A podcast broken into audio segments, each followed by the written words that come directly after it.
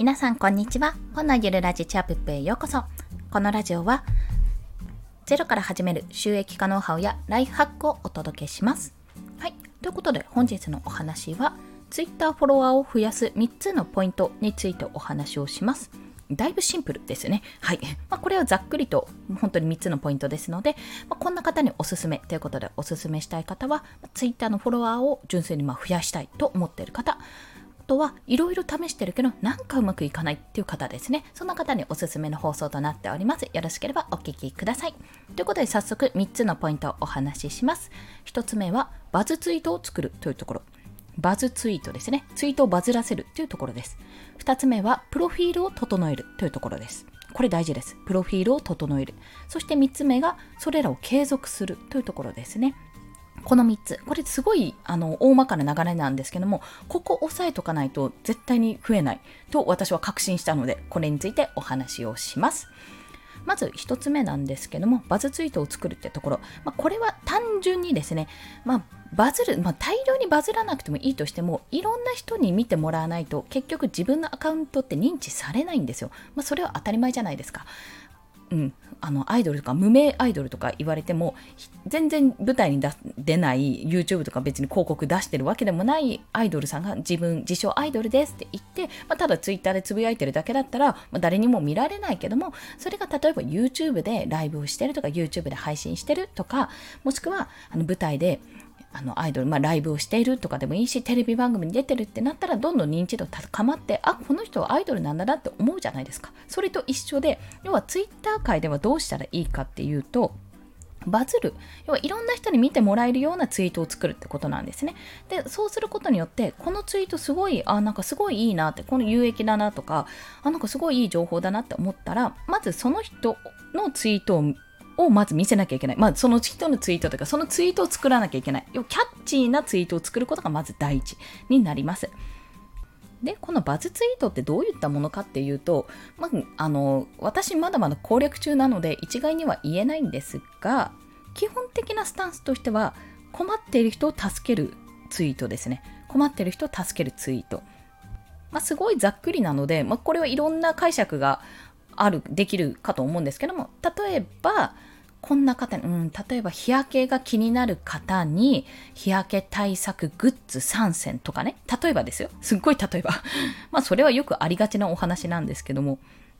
あとはもうすっごい分厚い本があるとして、その本を読みたいけど、でもなかなか時間が持てない、あでも読まなきゃでも読まなきゃないどうしようだとしたら、それをめちゃめちゃ分かりやすくまとめてあるとかね、じっくり読んだ方が理解は深まるけど、めっちゃ要点をまとめているツイートとか、そういった形で基本的には時間がない人に情報、有益な情報を届けるっていうイメージでやっていくと、まあ、この人こんな風に困ってる人いるかもな、あ、こういう情報を届けてみようっていう風な形で、時間がない人でもパッて見た、あ、これすごい分かりやすいっていう風になるような、そんな情報を届けると良いかと思います。良いです。はい、すいません、言い切ります。良いです。ふたつめがプロフィールを整えるというところで、ここがなんで必要かというと、バズツイート作ってせっかくこう見られた、すごいいろんな人に見られたって言っても、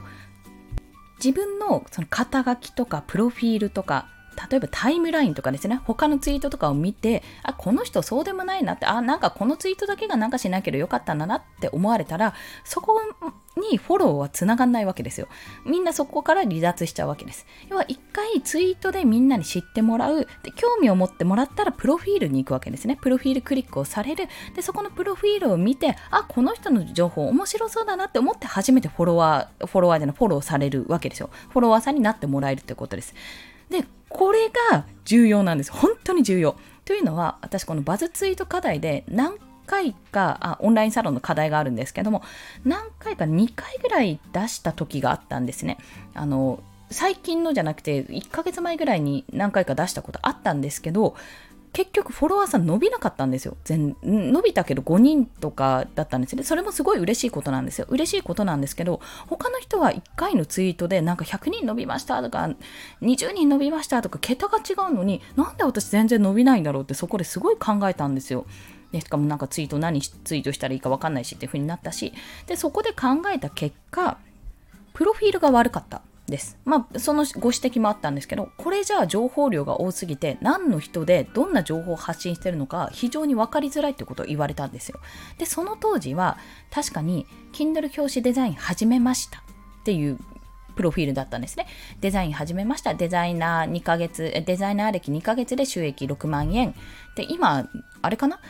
スタイフに載せてるような内容だったかな。で、音声配信はこれぐらいやって、ブログもこれぐらいやって、にじのママで育休中ですみたいなこと書いてあったんですよ。でもそれって確かにパッと見、デザイナーなの?でも何に対して発信してるの?ブログのことに対して、音声配信に対して、デザインのことに対して、子育てのことに関してって分からないんですよね、そこ。それをもっともっと分かりやすく鋭くしないといけなかったわけなんですよ。で、プロフィールを変えたんです。そこ。もう変えて、まあ、何をしたかというと、まあ、と, とりあえずその Amazon、Amazon の売り上げナンバーワン本の表紙をデザインっていうのは最初に載せたんですね。で、Kindle 表紙デザイナーってことを載せました。で、最近はちょっと図解がハマってきたので、ごびょうでわかる図解ツイートっていうところも載せてます。みっつめですね。で、実践で学ぶデザインと案件の取り方を発信。で、ろくがつ収益がいくらいくら。で、実績はこちらってことでポートフォリオサイトを載せて、育休中にじのママ、あと入っているオンラインサロンのハッシュタグを入れるって感じにしました。もうたったこれだけ、たったこれだけなんですけども、これでめちゃめちゃ増えましたね。結局、えー、このいちがつというか、このふつかみっかかんぐらいで、おそらくにじゅう、さんじゅう、いっかげつでひゃくにん増えてたんですよ。にじゅう、さんじゅうどころじゃないから伸び。よんじゅうぐらい増えたかもしれないです。本当にもう桁違いにブワーって伸びたので、まあ、それでもね、他の方と比べて全然伸びが悪かったりするんですよ。そう悪かったりするんですけども、でも自分の中ではそんなことできるのって思ったくらいに衝撃だったんです。ということは逆に言えば、プロフィールが悪かったのかと。全然プロフィールが意味がわかんない状況だったからフォローにつながんなかったんだなってことに気がついたというところです。ちなみにこれ余談ですけども、あのフォローしてくれる方っていうのが、えーなんだっけソーシャルドックっていうアプリでわかるんですよ。わかるんですよ。無料でわかるんですけど、あのね、結構フォローしてフォロー解除してフォローしてフォロー解除してっていう共通の人がね、何人か何人かというか何十人かいらっしゃるので、あ、なんか増えた、あれでも減った、あ、増えた、あ、減ったっていう風に一喜一憂すると、大体そういった方だったりするので、そこはお気をつけくださいというところですね。はい。まあ、あの、だから一喜一憂しなくていいんだよってところ。私の場合、あ、これすごい伸びたなって思って、フォローが増えたなって思ったのは、やっぱりプロフィールを改善したからというところでございました。そして最後が継続するってこと。これ大事。まあこれが一番大事。要は一発屋じゃなくて何度も何度も同じクオリティ、もしくはどんどんどんどんクオリティ高いものを提供していくってことです。プロフィールももちろんその都度いろいろ変わっていくはずなんですよ。成長度合いというかやってること具合で。で、まあ基本スタンスっていうのは基本的には変わらないですけども、やることは変わらないんですよ。困っている人を助けるってことは変わらないんですが、とにかくバズツイートを作ってプロフィールを整えて、それで終わりじゃなくて、自分が常に、あ、じゃあこれはどうかな、これはどうかなって試して打ってみて、継続していってようやくあの固まっていく、フォロワーさんが固まっていくと、あ、この人の発信毎日見てるけど、あの変わらず変わらず、もしくはあ、なんかどんどんクオリティ高くなってくるなっていう風に思わせないといけないってところ、まあ、これはそうなんですよ。定番商品ばっかり出して、あのそれはそれでいいんですけども、とにかく今日はお休み、明日はやりますって、明後日はお休みって、え定休日いつやねんっていうような状況のお店だとやっぱり離れていってしまうけども、ちゃんと決まって、あ、毎日こういう風に更新してますって、まあ、定番商品としてこれがあります、それでいいんですよ最初で。そこから、まあ、こんなことも試してみました、こんな新商品出してみました、あ、失敗したな、じゃあ次はこの新商品にしてみようっていうような形で、本当お店と同じお店と同じで継続していくこと、そして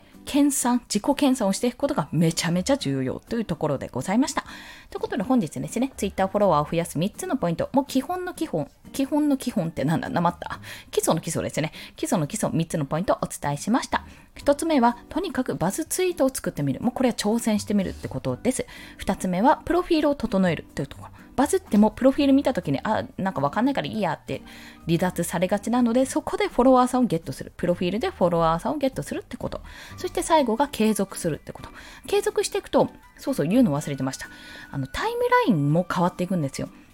タイムラインが変わって、すごく、あ、なんか自分結構いい発信してるじゃんみたいな、ちゃんとプロフィールに沿ったテーマ発信してるかなってことがわかる。あとね、いいねとリツイートも結構そのテーマ発信に沿ってないと、なんかこのいいねとかこのリツイート必要ないなって思われてしまうので、そこも気をつけてください。それもあのフォロワーさん見られちゃうので、ぜひお気をつけくださいというところです。そして今日の合わせて聞きたいですね。まあそうは言っても何を自分は発信したらいいのかわからないって方がいらっしゃると思うので、そんな方に発信テーマを決めるたった一つの法則というお話をしております。これは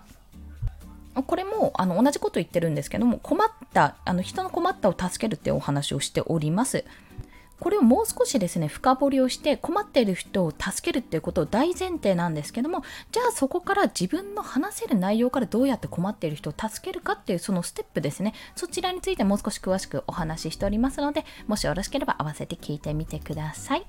ということで、本日もお聞きくださりありがとうございました。この放送いいねって思われた方、ハートボタンもしくはレビューなど書いていただけると嬉しいです。また、スタンド エフエム では、えー、朝昼晩といちにちさん放送しております。フォローしていただけると通知が朝昼晩と飛びますので、よろしければフォローもお願いいたします。ということで皆さん、なんかね、都内はね、また緊急事態宣言とか発令されるそうなんですけども、まあめげずにコツコツと頑張っていきましょう。本でした。ではまた。